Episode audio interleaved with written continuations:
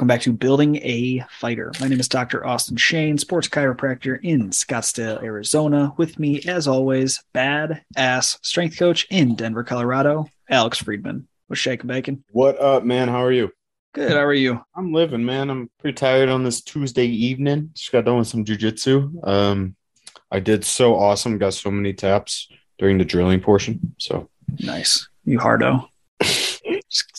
snapping on rear, rear naked chokes in the middle of practice. Good. I mean, you have to finish it in a drill, don't you? Or else how you gonna so. know how to finish it? In a if you don't break a hyoid bone, did you actually do it? Yeah. Um, but no, man, I'm good. Living. Just uh Fourth of July ended up yesterday. Um, not too much going on as far as anything new. What about uh what about yourself? Just living, busy. My football players are back, um, so that that eats up some time. They're almost in camp, right? It's like Yeah. three, four weeks out. Yep, they're three three weeks away from going back to camp. Well, three and a half, but so Dude, you know what's silly? Power phase.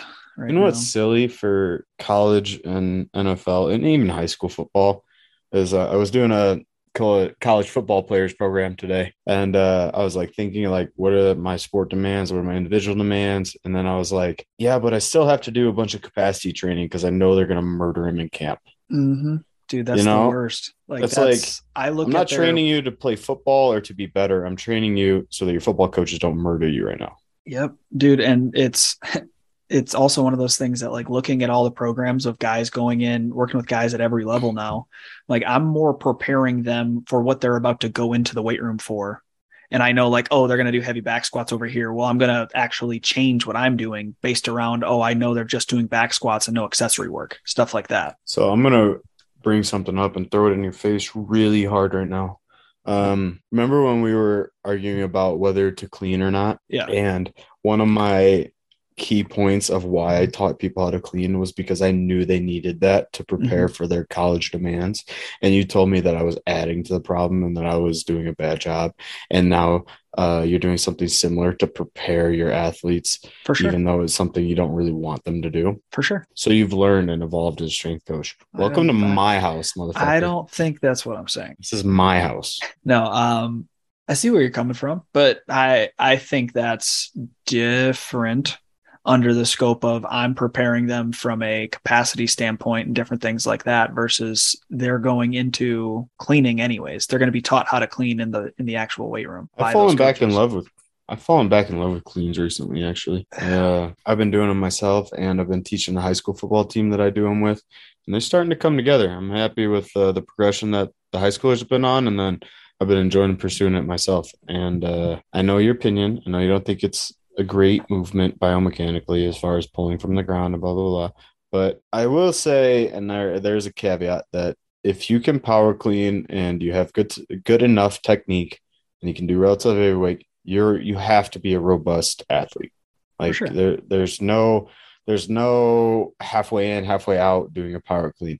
And that that's always been my one of my arguments when I talk about training like weightlifting derivatives, like a clean pull or where you pull it up your shoulders like a high pull versus a full clean where you catch it on your shoulders and do a front squat. There's a way different intent and level of athleticism that's required to do a full clean that's just not present when you need to do clean pulls. For sure. But my argument with cleans isn't necessarily that I think they're a bad exercise. I don't think they're a bad exercise. I think the amount of time I have to go into teaching proper form could be spent elsewhere for most of the athletes I work with. But what if you were a better coach of the clean? But that's what I'm saying. There's still a process they need to go through, right? I'm only seeing them two to three times a week, maybe four for my NFL guys, but typically two to three times a week. And one of those each week would have to be taught on teaching the clean for probably what, one month to six weeks? Mm, I'd say if you get proficient in coaching and teaching a clean, you could get somebody full cleaning to actually get a training effect. Yeah, within a month. So it's within four weeks. Or what am I trying to get out of the movement? Typically, triple extension at a high velocity. I can just, everybody inherently knows how to just lock those lats in before I do a trap bar jump shrug. And I can get dynamic high velocity triple extension, which is essentially the main goal of a clean for the most part. Yeah. That's what I'm saying. It's just the, I can teach something in one session versus having to wait for four sessions to actually even trust my athlete to implement that. Well, I exercise. mean, you could you could make that argument about any progression though. Like you could still you could still do like a, tr- a straight bar jump shrug and then progress it into clean that way. Like um, one of the key examples is you're not going to throw somebody into heavy ass rear foot elevated split squats for a session, and so oh, I have to spend a month progressing them to be ready to do this, so I'm just never going to do it, right? Like you see where that argument like kind of eats in on itself? Yeah but i don't see it's it's the dynamicness of the movement right? Rear foot elevated split squats i can i i do have my athletes get to a heavy rear foot split squat because it's all it is it's just piston movements right? There's there's really only a couple things going on. You want it to be a little bit hingy a little bit squatty so it's the same loading pattern as a trap bar. You need their tailbone to go back towards the bench, almost like a plane landing. And I need you to keep that vertical orientation of your chest while pushing through your big toe, pinky toe, and heel. That's it, right? It's just one movement up, one movement down. My problem is when people go and they're doing the dynamic movement that is the clean, there's so many different parts of the movement that could go wrong. Is the catch there? Are they catching too low? Are they catching too high? Are they going to dynamically load their lumbar spine into flexion because they don't know how to catch that movement? And mm typically, people, when they're cleaning, they want to put the weight up. So I could have an athlete do a 225 pound trap bar jump shrug way easier than I would trust an athlete to do a two plate clean. So that that's what I kind of look at it as is a strength movement's way easier to teach than a power movement, no matter yeah. what, from from that Olympic lifting standpoint. I see your point, and I, I uh, what is the word? I agree with you that the clean is a way more complex movement. I just like it. I just, uh, I just think there's something. I think it's a great movement that has to happen, and I feel good about coaching it. And I like, uh, no, I just like the intent of it. Like, and I know this argument doesn't really count for much, but like the personal feeling of a clean is way fucking harder than a trap bar jump shot. For sure. For sure. And, and, and I've had a, a, million athletes tell me that as well. And like, you know, that for football specifically too, this here's here's I'm just pouring all of my clean arguments right down your throat. Dude, um, I use um, my power cleans for my football athletes. I, I, say, because you have to have that immediate eccentric isometric catch action that mimics contact. Like that's your part of your contact prep. Yep. So like as far as looking at it for football players, 100%. And then like few and far between select MMA fighters. Like most MMA fighters, forgive me, don't have a high enough training age, nor do they want to learn how to clean. So right.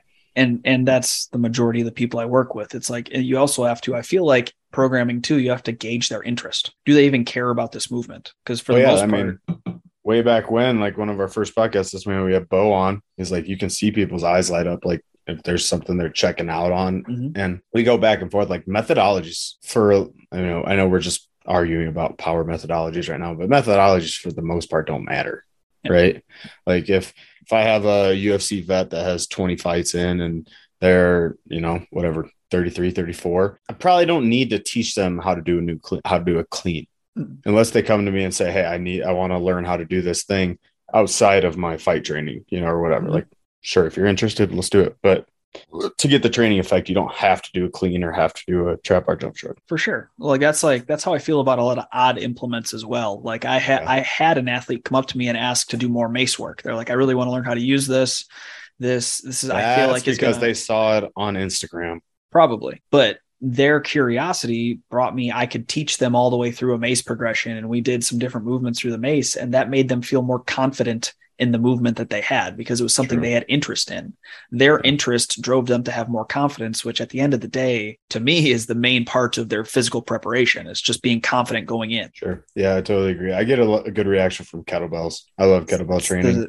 yeah. Well, it's the same thing for people playing touch butt in the park. Like Conor McGregor was doing all the Ido Portal flow stuff the entire time. But, but he felt great about it. He felt great about it. He went in there and he was just boom, laser focused. It's not necessarily the training he was doing; it's the confidence he had in his preparation. Yeah, um, I actually have been thinking about, and I'm I'm I'm fairly competent with kettlebells, and I know how to teach and coach a lot of different movements and put flows together. Like uh, I had an athlete doing some like swings to high pulls to cleans to snatches and just a bunch of various movements. And I like the complexes. I like a lot of the training effects from them. And I was even flirting with doing like a strong first certification. I wonder what what do you think about that? I love strong first stuff. Um, I've read I've read all the books they put out. I have some buddies that are strong first certified. Um, I would love to do. I just hate that everything's fucking like five hundred dollars, man. Yeah, but that's I mean that's the prices that they set their price, right? So if you want to learn kettlebell places, there's really only three or four, right? There's Royal Kettlebell, there's uh, Strong First, something that starts with a K, and then one more. Um, the other one. Yeah, KB one Pros more. or something like that. But there's only a few kettlebell certifications out there. If if you really want to learn that stuff, they've put in a lot of time to come up with these protocols. I like the strong first one too because you have to do your physical fitness test as part of your certification, which I kind of like. it's not immediately applicable, but is fucking pretty badass.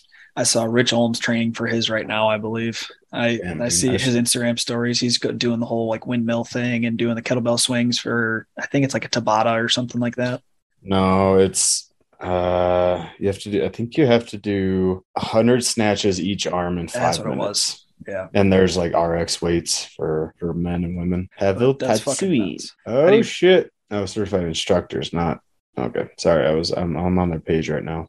Dude, I like those those courses though are probably so useful both clinically and for the healthcare people listening and uh, from a performance standpoint because teaching somebody a good like unilateral kettlebell squat just from a front rack, you know how good that could be for somebody's rehab. Dude, I love kettlebell front rack squats and Yeah. even kettlebell goblet squats. Man, they're just so undervalued. They're my favorite. Honestly, we have uh our one of our kettlebells goes up to 97 and that's one of my favorite things to do is just have somebody like heavy rear footwork like like we talked about, have somebody hold the 97 pound goblet and just do like sets of tri- like trips. Yeah, Like those are fucking great. man, they are all over. The closest one that I would have to go to is Las Vegas in February. Nice. Long ass way away. What is strong first price right now? 420, 425 Uh, check her out. Oh my god, twelve hundred dollars for all of them or just for one course, just for a weekend course? for one weekend course. Damn. Jesus Christ. Probably making their Fuck, I should have done it when it was five hundred dollars. Yeah, no shit. Shit. Well, love to hate you strong first. And just watch all your YouTube videos, I guess. That's why we're making our own certifications. Dude, eh, the silly part about that is like, well, for me personally, is like I know the technical movements, I know how to get them done. Like, I mean, obviously, you're gonna pay for their expertise, expertise, and they're gonna have little nuggets of knowledge. But man, twelve hundred dollars for nuggets of knowledge. Better fucking, I better get Pavel Pavel Tatsui to fucking sign a T-shirt and a kettlebell, and I'm leaving with. That's actually what it better be. I better leave with a whole set of kettlebells. Yeah, you get to leave with an 18, a 35, and a 55. Christ, man. Yeah. But Okay. I mean, I will say one of the biggest thing about courses though is the networking that you get to do. Like if you make two good connections and get three tidbits of knowledge to leave with, you're typically leaving ahead in the overall. Yeah. Yeah, yeah, yeah. All right, now I'm just perusing their website. All right, what was your idea that you wanted to do on this podcast, my man? After we get our little five to ten minute preamble spiel. Um, what I think would be cool is to have people sit in. It could be hypothetical or it could be real if you have a program you got to write up or something like that.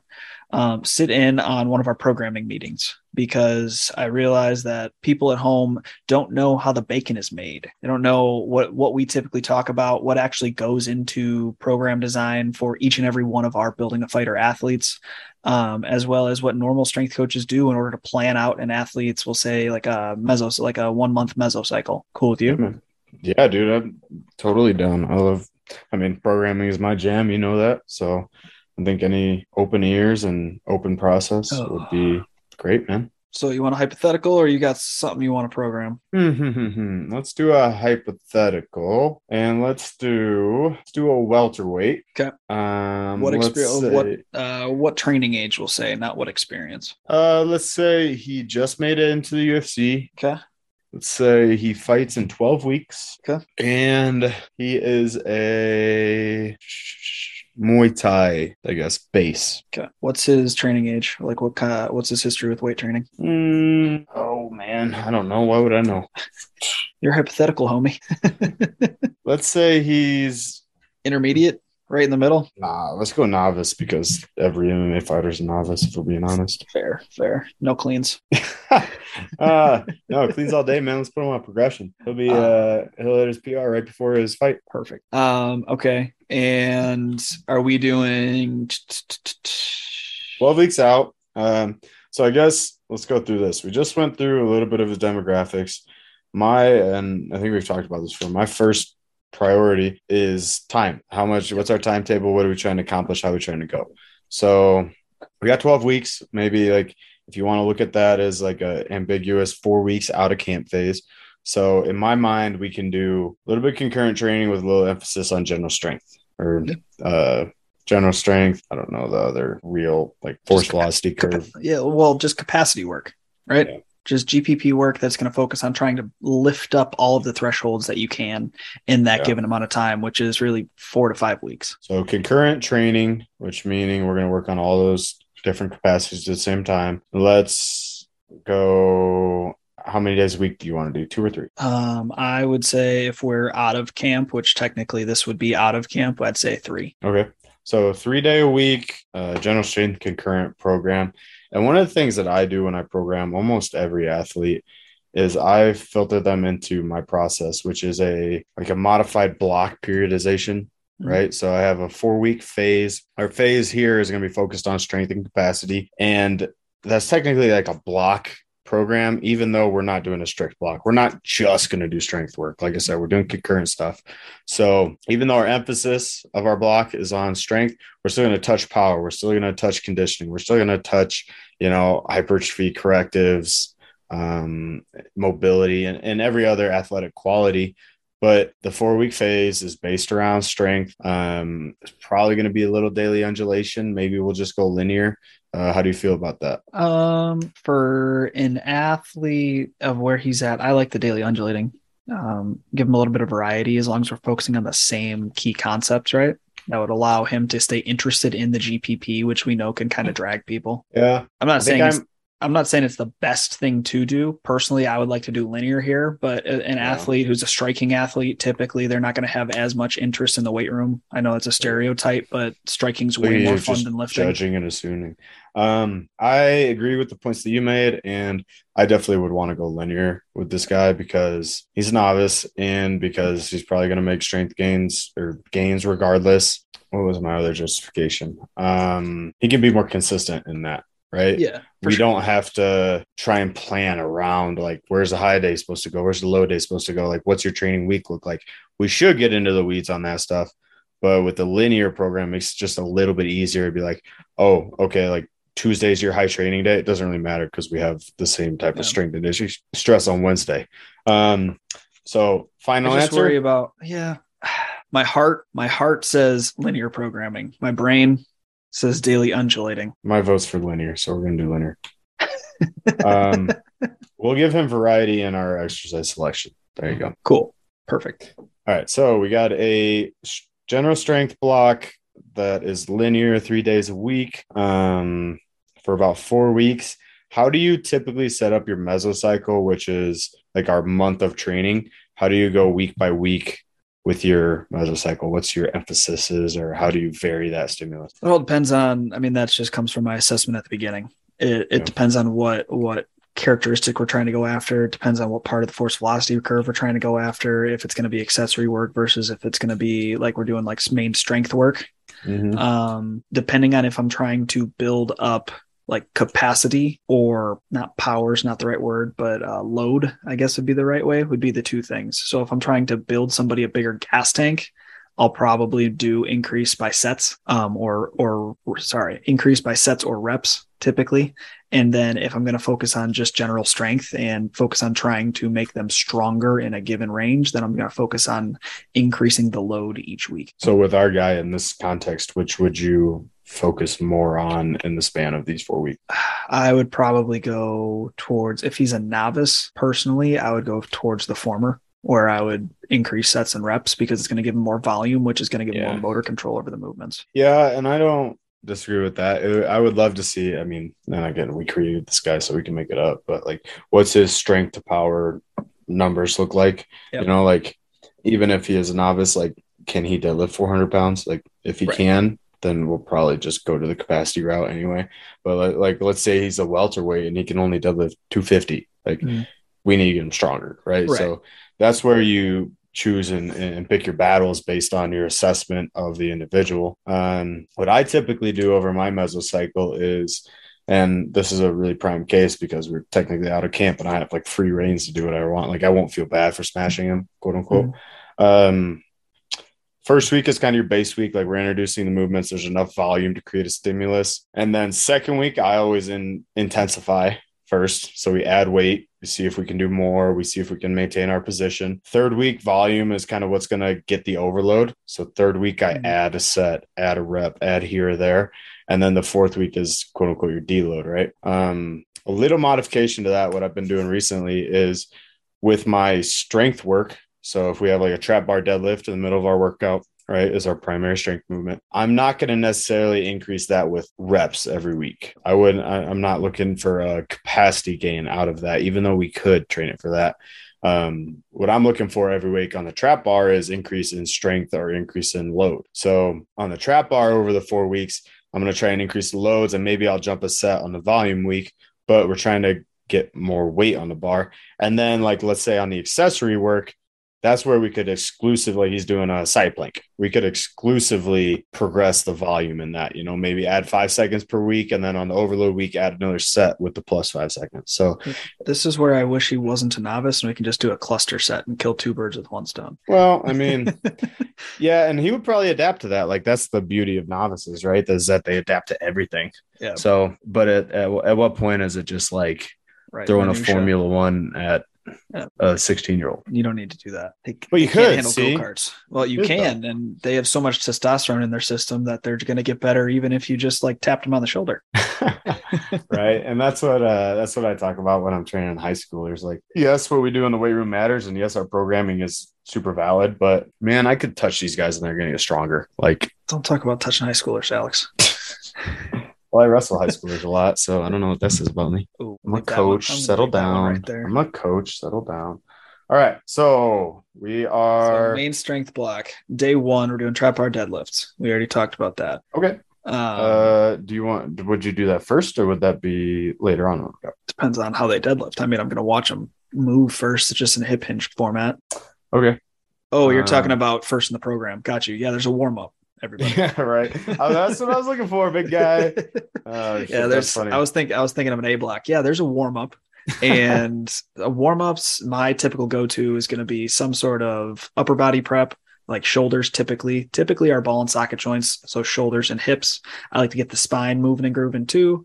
Some sort of total body movement, and something else that's going to raise the the heart rate as you're going. yeah So, like a, an easy example of a warm up would be two sets through. We'll do side shoulder sweep, which is going to get the shoulder and the spine. After that, that's going to be eight each way. After that, we're going to go into like a walking lunge with a archer or a shoulder sweep. So the same type of movement, shoulder, spine, but then get the hips involved. Then we can go into a crab reach, which is an animal animal flow movement, which is total body, but it's also spine generally. Then some banded lateral walks for 10 steps each way to get the hips moving and then ride the air bike for a minute or two and just do that for two sets in a continuous cycle. Yeah, one that I've been having a lot of my college wrestlers do actually is uh, a minute of jump rope and then 10 yards of bear crawl forward and backwards. Perfect.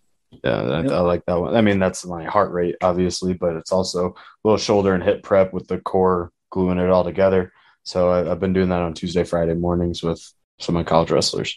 Mhm. But um, no, that's great. And then in my program, I would go to a power block, right? Because we got a concurrent system going on. Yeah, but I thought we were focusing on general general strength. Yeah, you can do power while focusing on general strength. No, for sure, for sure. But I meant, isn't so? If we're doing general strength as the main overall focus, wouldn't you want to put that first for just, unless you're just talking about like a hot start, like just trying to get the heart rate up again, like CNS prep? Yeah, I guess that's where I go back and forth. Like, um, I mean, textbook wise, you would do your power stuff next because it's like most energy demanding. So I would, I would typically like I would set some plyometric progressions, or maybe this is where we can do our clean teaching type of stuff, just depending on what exercise we select. It's quote unquote power, but it's also like more technical, so it's not gonna kill them crazy. But yeah, I would go to like a power block, like actual like uh training for power. Yeah. And that's so like for example, like that's what I do with my football players. Like um an example today is we did uh we did heavy bench. Um and before that I had them both one did a just 10 seconds on, 20 seconds off uh EMOM of landmine press for a little bit on each side. Yeah. Just going back and forth, or I guess inverse Tabata. The other one was doing an air bike hot start. It's just 10 seconds on, 20 seconds off, two minutes Yeah. and they just get it going like that. So they're getting the motor like fast twitch motor units firing as fast as they can, but it's not anything Mhm. that's going to overload them, so we can go in. Yeah. I this just is a oh, well, yeah, I was just gonna say my my big thing is I've I've talked with coaches and I've had not just discussions with coaches. Whereas if the main what's the number one primary goal of what you're trying to do, shouldn't that be the thing that should be the most uninhibited possible that's in your program? It's just like if you're going into practice to learn a single like a certain setup to a single leg, why are you only focusing on the finishes when you get there? That type of thing. Where it's still a part of the same movement, right? But shouldn't the main thing stay the main thing? Sure. Yeah, no, I don't I don't disagree. I just again, I like to start with power stuff because I don't know where else I'm gonna put it if we neglect it. You know, I wouldn't like yeah. No, I know what you, and I know totally you agree. Like the meat and potatoes are the meat and potatoes, but if we've gone through our warm up, let's say we're like, you know, at most five to ten minutes into the session, like we could spend another five on a like a three by three single leg hop broad jump complex or something like that. right right like- no i'm ta- I, i'm talking more from people that they're supposed to be focusing on strength and they hit their cl- like their heavy cleans right before they go into what's supposed to be their main movement which is their general strength Sure. Yeah, I- definitely agree. Like keep the main thing the main thing. But in this program, I would like to do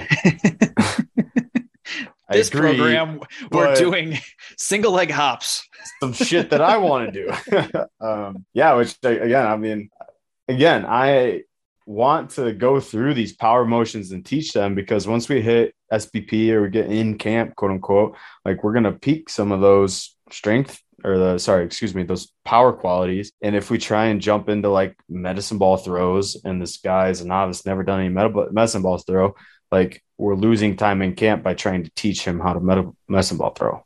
for sure That makes sense. So it's it's more or but less if like you're but what an i'm saying extended is, warm up or, or teaching block, if you want to call it that.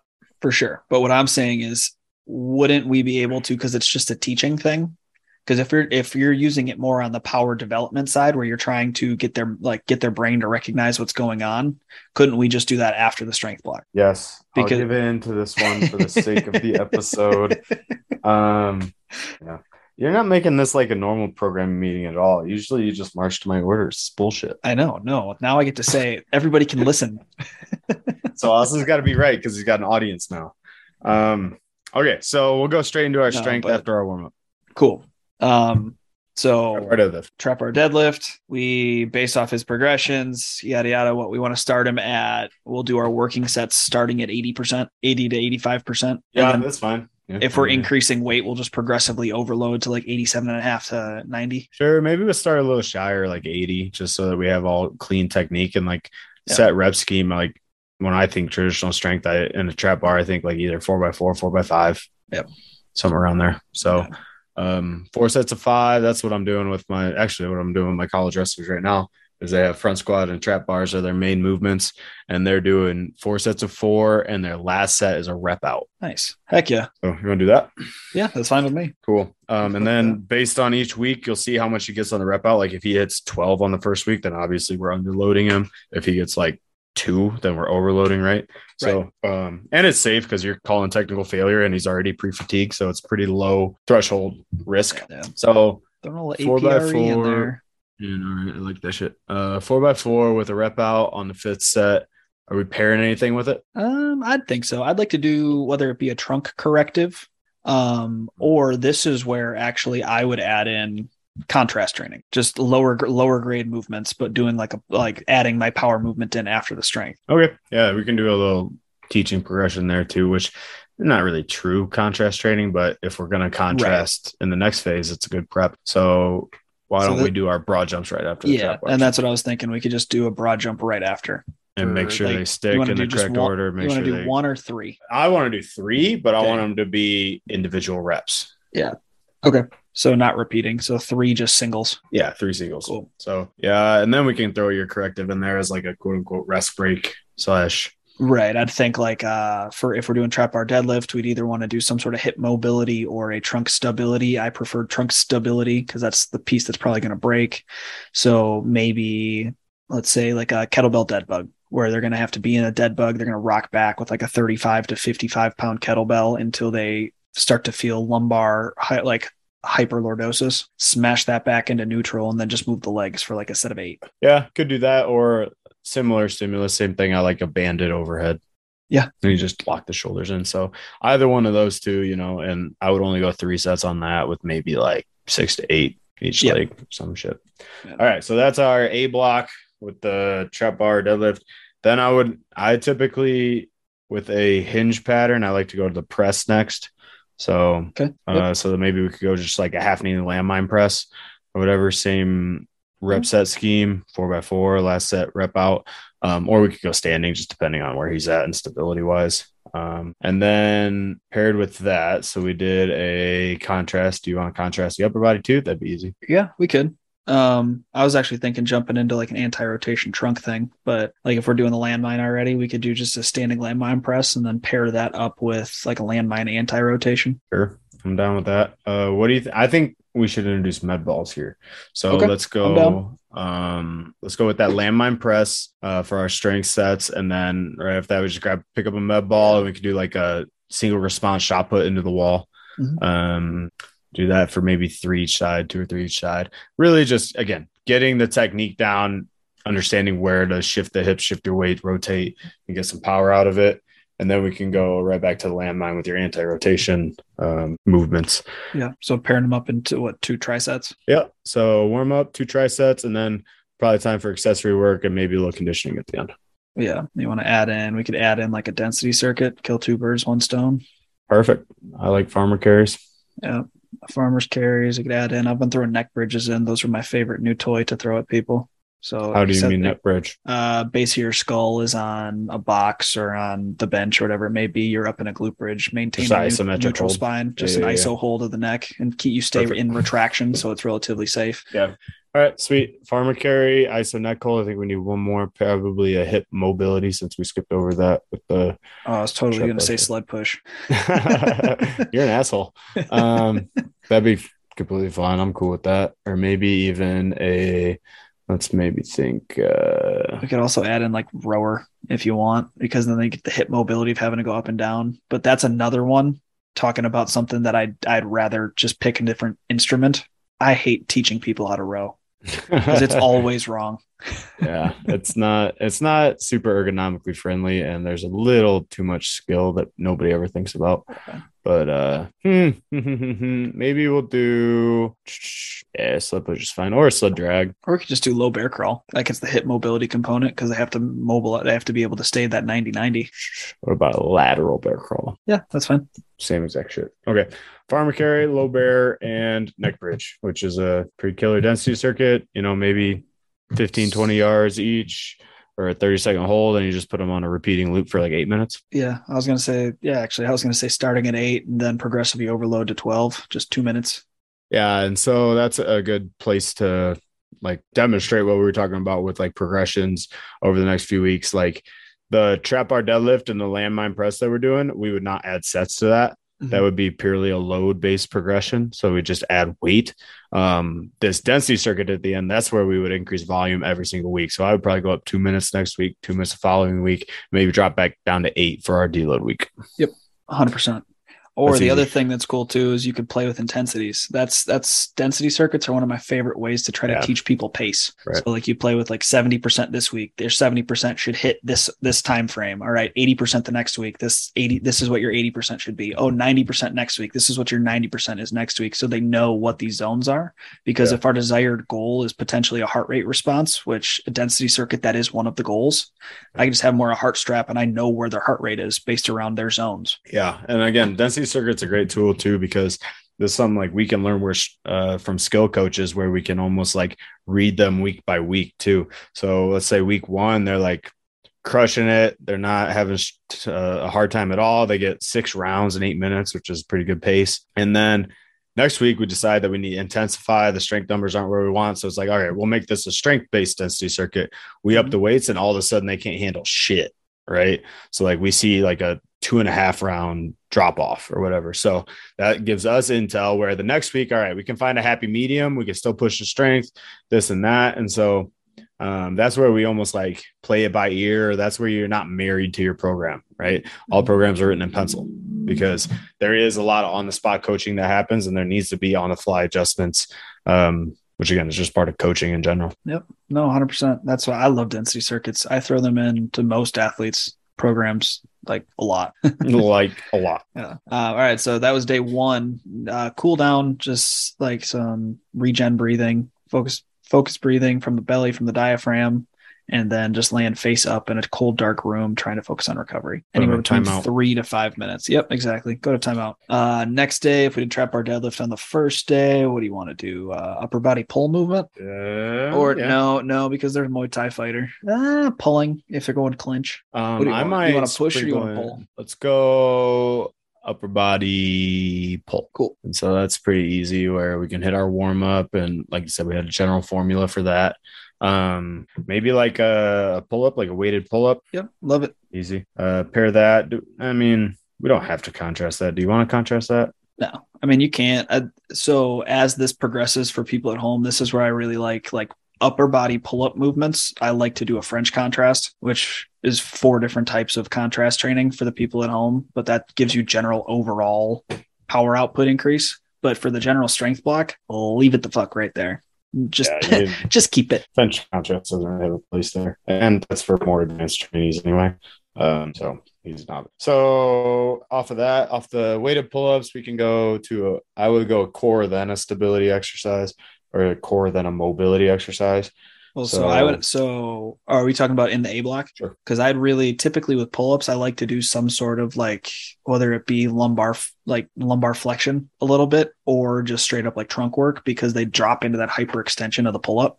Sure. Every single Absolutely. person. Yeah. So, so, what what would you go like a flexion like a a uh, hollow hold or like hollow hold, alternating V ups, stuff like that. As long as I trust the athlete to maintain um, not excessive flexion of the lumbar yeah. spine. Like as long as I've taught them a hinge and they're proficient at the movement, I would throw in any sort of safe lumbar flexion and or anti-rotation movement or anti extension movements. Yeah, what I've been liking for anti-extension a lot is like a TRX like Superman or a TRX yeah. uh, rollout. I like those a lot. Forces you. It's like a it's a lot of shoulder. Um, God, really showing my green gills here. Is that extension going up? Yeah. Yeah. So shoulder extension paired flexion. with sorry, shoulder flexion. Exactly. Paired with. I was drinking and I'm like, yeah, I wasn't even looking. And I'm like, no, that's flexion. paired with your uh, concave core or your lumbar flexion. So okay, cool. We'll do that. And then what type of mobility do you like? Mobility master? Maybe like hip cars. Mobility some, master. All right. Some um, unimpeding to the shoulders. Yeah. Uh, sometimes they even do impeding. This is where I would typically add in uh, scapular cars, whether it be oh, yeah. like like uh, like external or internal rotation blocks, or straight up like from a prone press up. Because kill two birds, one stone. I get them into passive extension, not active extension, which will relax some of the muscles, and then get them going through shoulder blade circles all the way forward, all the way backwards. I can dig. I can dig. So we did all shoulders in the first block. Now I think we can hit some. I would like to do lower body press. I don't know, probably bilateral because nah, let's go unilateral because then next day could be our bilateral lower body press. So let's go. I, for lunge. the most part, always, yeah. I mean, I'm either going to do a lunge or a rear foot elevated split squat. Either or. Um, let's go Just with a lunge. Honestly, yeah, that's fine because it depends on his ankle mobility and his big toe mobility for split squat. Sure. So let's go let's go reverse lunges and we can either do that uh, we were talking about it earlier let's do a kettlebell front or rack. dual kettlebell front rack reverse lunge. Easy money. Easy peasy lemon squeezy. I mean i would go like four by six each side. That's not something we need to yeah. super overload. No four by yeah four by six uh, we could pair that up. This is where i also start to add in like a 3d picture Sure. Where I'll do if we're doing a lunge, then I'll do either like a lateral slider squat, or you could add in a Copenhagen, or add in Let's just do, a plane a little bit. Yeah, I like to do like a upper body transverse action. So maybe like a uh, cable row plus rotation, or like yeah, cable um, row T spine rotation. Yeah, I can fuck that. Uh, and that'll reinforce our pulling action and keep us in a good shoulder position. Last one, maybe ankle Copenhagen. Copenhagen. Copenhagen. Okay, he likes Copenhagen, folk. Yeah, because then we're hitting the hip in a 3D as we're going through. Even though the other one's an upper body pull, you still have to rotate through those hips. And then, yeah, I like that. That's actually pretty good. I like that one. We should be writing this down. yeah, this will be our next general template. Um, Um, but yeah, finish then- that day with some, I think, just some uh, aerobic Yeah. work. That's fine. Maybe like thresholds, maybe like three, four minute goes or something. Yeah, air bike. Yeah, at a aerobic pace, not a lactic pace. Right. Which Alex, what's an aerobic pace for people? a good little test is to make sure that you can have a conversation as you keep going. Like it shouldn't be an easy conversation that you can breeze through like this, but you should be able to string two or three sentences together before you can't talk anymore. You know, if you're going a little bit faster than that, you can only say one sentence and you have to take a big breath. That's borderline lactic pace, right? If you can only get a word out, then you're going way too hard. Um, so that's an easy talk test. Um, you can do a little bit of heart rate monitor, and that typically aerobic pace caps out at like 140, 145 for most people, depending on how fit you are. So, and another consideration, which we, we haven't even thought about or glanced over, is like, where's his weight at? Right. So, uh, we could hit like easy 15 mile or 15 minute bike ride. And that would, if we stuck around 125, 135 heart rate, that's fat burning zone, right? I like to tag those on the end of our strength workouts too. Like if he's, you know, 20, 30 pounds over, like we got to get going Gotta get So- started. yeah so yeah we're in fat camp buddy um so yeah i think all those are good options just a little steady state at the end of the day and then what i'm already thinking next is i would go straight to our day one format for day three just different movements hundred percent. That's keep and also fo- it's it's just better because then they get that increase in volume too. The Yeah. more density circuits at the end of your concurrent training, typically for the more novice athletes, they're going to have a high return on investment because they're getting exposed to so many different movements. right and they get to practice them that's like Yeah. one of the biggest things i like about high volume training um which density circuits are pretty high volume within a limited scope i, I- I shouldn't say that willy-nilly Well, but but they are though because I mean it's one of those things that how how much easier is it to do two sets of 15 than it is to do 6 minutes straight of certain exercises. yeah two sets of 15 like it's super, it's super easy, but it could it could really be the same amount of volume. But if once you add in the aerobic component as you're going through, it's just so much fucking harder for the athlete. Yeah, and you learn where they're going to compensate real quick. Um, okay, day three, general warm up, and I would probably go to like a front squat, back squat, some type of bilateral push movement. Um, You know, goblet squat, depending on his training age. yeah, I, I like. I mean, I'd go. I always just go safety squat because I have one there and it's easy Sure, to use. yeah, but it's it's some sort of squat movement that the athlete likes, and Yeah, you can and- give some sort of training stimulus. Same rep set scheme, four by four, last set max out. Um, with those weights, what I typically do if we're like trying to determine load or I don't have a particular one rep max for a person, um, first week you kind of feel it out. You find where their where good quote unquote working weight is. They can maintain their technique, still challenging, um, and you can really get exposed on the rep out. But I can do ascending sets in those, and at least in the first week. I don't think ascending sets are always a good answer, meaning every set we increase weight. So the first one, if this guy is somewhat strong, right, we're doing a safety squat. First set's at 185. All right, he crushed that for four. That's super fucking easy. Let's go to 225 for four. All right, that was a little bit more challenging. All right, we do 245 for four, and that was a good push. Let's finish at 245. Next week, now, now that I've gathered my intel, we can start about 235 or we can start it right at 245, you know, just depending on what we got. I like either straight sets or even descending sets, I think are better than ascending because when we hit our descending, like even if we top out and we lose gas, like I can't, I can't do that weight anymore, man. All right, let's go down. Like we can lose the ego a little bit, but at least then we know we checked the box. We mm-hmm. know we got enough of the strength stimulus in. If we're doing ascending sets, and let's say we stopped at 245 and that was still cake, like he looks at me, he's like, I can't do more. Right. Then it's like, did we even hit the target? Did we try and do what we wanted to? So Right. I think straight sets or descending sets are a little bit better than ascending. And I, again, I give concession that ascending sets have their place. But what For we sure. contrasting with? in a yeah in a novice weightlifter i guess environment it's probably not the, the place for ascending sets True. I like, what do we, the broad jumps? Single leg Yeah. hops for sure all day. yeah you want to do Multiplanar. Let's Yeah, go cool. That's what I was about to say. Or backward, lateral, and then rotational. Cool. That works for me. Do you want to put X's on the ground or you want to have them shoot for stuff? Say what? Like, do you want to have give targets for them to jump to? Maybe week one, but then they should be able to police themselves. I got you. Um, and then maybe a core postural corrective, which could center around Peel off press, single leg peel off press, just for fuck's sake. I could dig, uh, depending on his training age, like a peel off press in itself I know, it's pretty difficult. but But, I've been rocking with the single leg peel off presses recently, and I really like them right now. That's legit, but that's It's Hard. super hard. It's really hard. fucking hard. um, the other thing I, I do have to say about peel off presses, and I've been saying this more frequently than I probably should, or anybody cares to hear. Um, peel off presses and farmer carries are two of the most criminally underloaded exercises that Uh-huh. have ever existed. Fucking put some weight on your peel off press, make that shit hard, carry some goddamn heavy weight. You know, Hundred percent. what are you doing carrying 44 pounds? Unless What are you you're doing? doing? a suitcase carry versus a farmer's carry, then I would Sure, disagree with that that adds a, a complexity component and uh, organization, but like Suitcase carry is one arm, by the way. Farmers would be two. but your farmer carrying with 44 pounds in each hand, it's like Yeah. Just go get You're some not- you're groceries. You're fine. Yeah.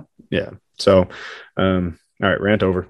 Next block is gonna be uh, we did upper body kind of overhead pressing. You want to do upper body horizontal pressing? Uh, we did a shot put last time. Okay. Uh, I mean, we did a landmine press. Oh, you're I right, would- you're right. I would categorize as overhead, Yeah. but Correct. what are we Um, else are we missing? I mean, I Here- would like I could add in um, something I like to pair is like ex- not explosive, but inverted rows. I like inverted rows, and what I was going to say too is, um, since it's end of the week, and since you know upper body's a little less demanding, we don't need to necessarily contrast it.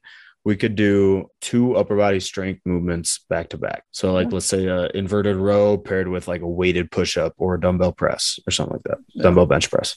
Yeah, I like that dumbbell incline press. Sure. Uh, we already did the landmine though. Oh yeah, you're right. You're right. Yeah, dumbbell floor press. I'm just being Sure. complex for complexity's sake right now, just because I want. To. Right. You're trying to sound smart. Yeah. You're trying to fucking. No, uh, Look at it- all these nifty tools I got that I could throw in the exercises whenever I want. No, I like that. Uh, inverted row and just dumbbell bench press. And let's do a hip car with it. We haven't done any. No, you're right. True. Did we? Again. So it'd all be written down. We'd have a very clean sheet progress if we were actually writing this down, which maybe we'll listen back and make the program out of it. You're free, you're free to do so as well. Count this one as a freebie. Um, by the Um, time that you listen to this, we'll be three months ahead of you. Good job. Yeah. uh, no, and then to end, we'll do a density circuit. We already did farmers carries. So do you want to do like a front rack carry? I can jam, uh, or maybe just like a sandbag carry or a Ooh, Zercher no, hold. gun walk. All right, I can dig. Do you like to do those banded or with dumbbells? Uh, I like to do it with plate first, typically. Okay, and I, I've because actually I've done it multiple ways. I've been jumping with the chaos like banded Mhm. ones, and those are fucking hard.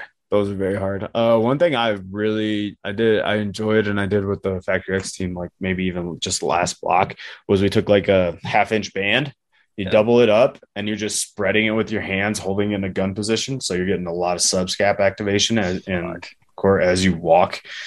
That was raw.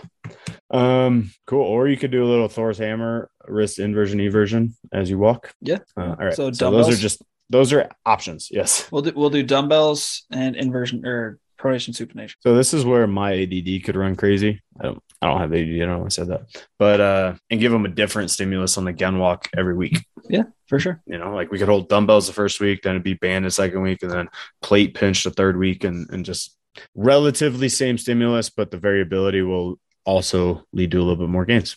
I'm here for All right. that.